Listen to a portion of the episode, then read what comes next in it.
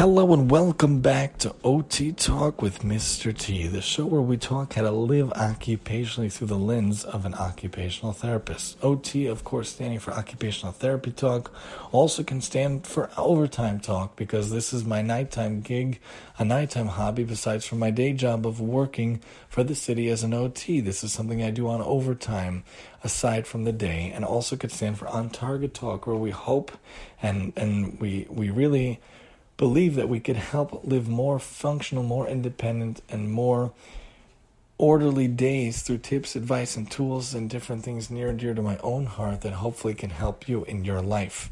This season, of course, we're talking for the love of series, for the love of X, for the love of Y, different tools and things that hopefully can help you. God willing, we're going to take a hiatus around springtime, around Passover time, and then God willing, take it to the end of the year. And we'll pause and God willing, come back but let's talk a little bit about the idea of proofreading help and the idea of translating help. A lot of the times, without even realizing, we have so many cool apps, so many cool abilities, so many cool things at our fingertips that it could really, really help us and help those around us. So often, I'm dealing with a student that's talking a language that is not mine. The family talks a language that's not mine. What happens when they don't make it to a session? I got a call and uh, and and and uh, and they're not there, so I have to say "Hala, Senior T, eh, Terapia Occupational, eh, Google Meet, eh, Numero." Eh. Yeah, I don't sound so good when I don't speak of it from using something that could help me. Trying to think of a of a message off the top of my head, I sound very much like a I don't know what. It sounds very strange. So what I use a lot of times is Google Translate, and Google Translate is a fascinating, fantastic program. It's been around a while, but only last year and this year did I use it so much. Now that we have the wonderful, beautiful ability and opportunity to work from home, I love remote working. A lot of people don't. I happen to very much love it. I love remote therapy, remote teletherapy. I think it's fantastic for OT. Again, a lot of people don't, but my personal feeling, it's fantastic and it allows you to be able to juggle what you need to take care of your own family, my wife and three kids, as well as for the students, and it's a fascinating way of working. So when having to call the family, having to call the parents, I put up Google Translate and I say, Hi, it's Mr. T calling on behalf of so and so for occupational therapy for the Google Meet session um, Tuesday at 10 a.m.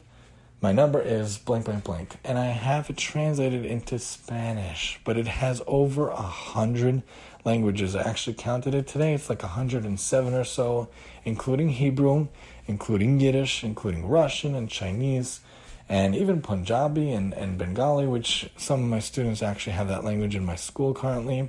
But it's a really fascinating program, and we shouldn't take it for granted. It wasn't always there. It allows you to translate into whatever language you need to speak or understand or hear. And a lot of the languages that they detect on Google Translate, they let you press a sound button, a play button, and the person will actually the person will read it out loud for you. They don't have it in every language. They don't have it in Hebrew, which is very disappointing. Hopefully they'll fix that. But it's a really cool device, a really cool app. It really makes life easier for those of us who need different languages. And if someone calls you or you need to speak to someone in a different language, why not use Google Translate? Of course, you could call a translator. They do a wonderful, wonderful job. But if you yourself want to do it, use such a program. They do a fantastic job, a very cool job.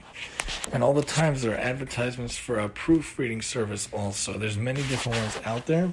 Not going to go through all of them, but when writing and typing, there's ways of helping you out to help your proofread. The major one that I'm thinking of is Grammarly. I actually never got to use it, but from the commercials and the description that I saw online is very interesting. It's like a it's like a proofreading writing helper. They could have word prediction, they could have spell check and spell correct, and and they could also look at your punctuation basically a helper very very helpful for college students for graduate students very helpful for anyone really any professional writing emails and sending emails writing documents so really all of us especially my myself could benefit from such a program grammarly.com g-r-a M-M-A-R-L-Y.com. Very fascinating that they can help.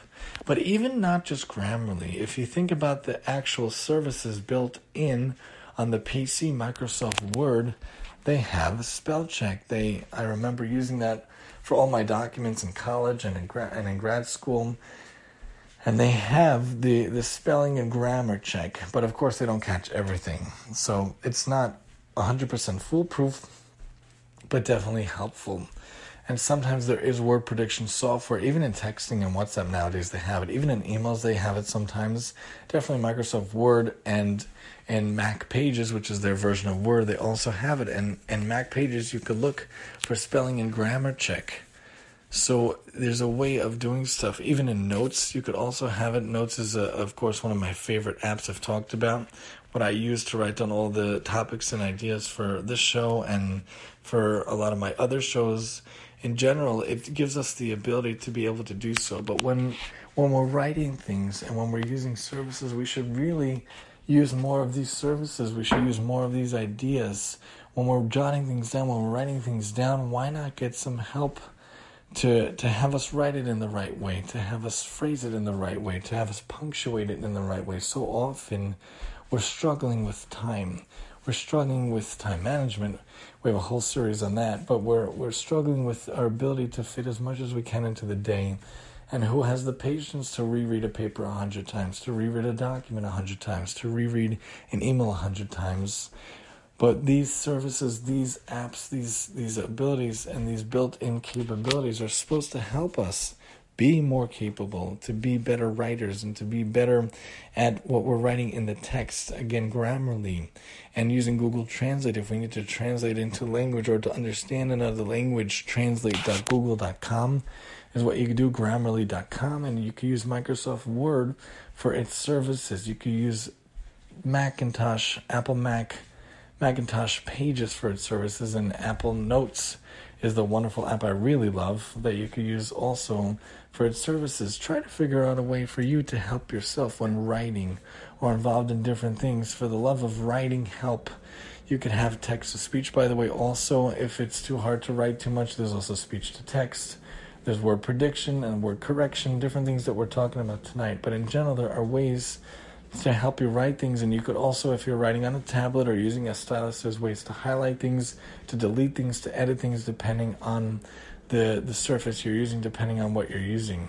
So even though I'm a huge fan of pen and paper, like we talked about in general, writing letters in the mail, we talked about so often how much bigger fan of writing with the paper and pencil. If you're gonna use that stylus and you're gonna use a tablet, you're going to use uh, an iPad or the like, they have these different softwares, they have these different abilities that you can actually edit the work. So for editing the work, I, I would say it's an easier thing to do, but when you write by hand, it's harder to edit in that way. But when you use these services, when you use these capabilities, it can help you with your writing, can help you with your speaking and understanding other people. And why not? We want our life to be more occupational. We want our life to be more functional. We want our life to be more independent. Why not do so with these different ideas, with these different capabilities that are already out there? And many of them are already, if not all of them, are very much so free and there to help you. Join us next time as we continue talking for the love of series here on OT Talk with Mr. T. And I'm your host, Mr. T.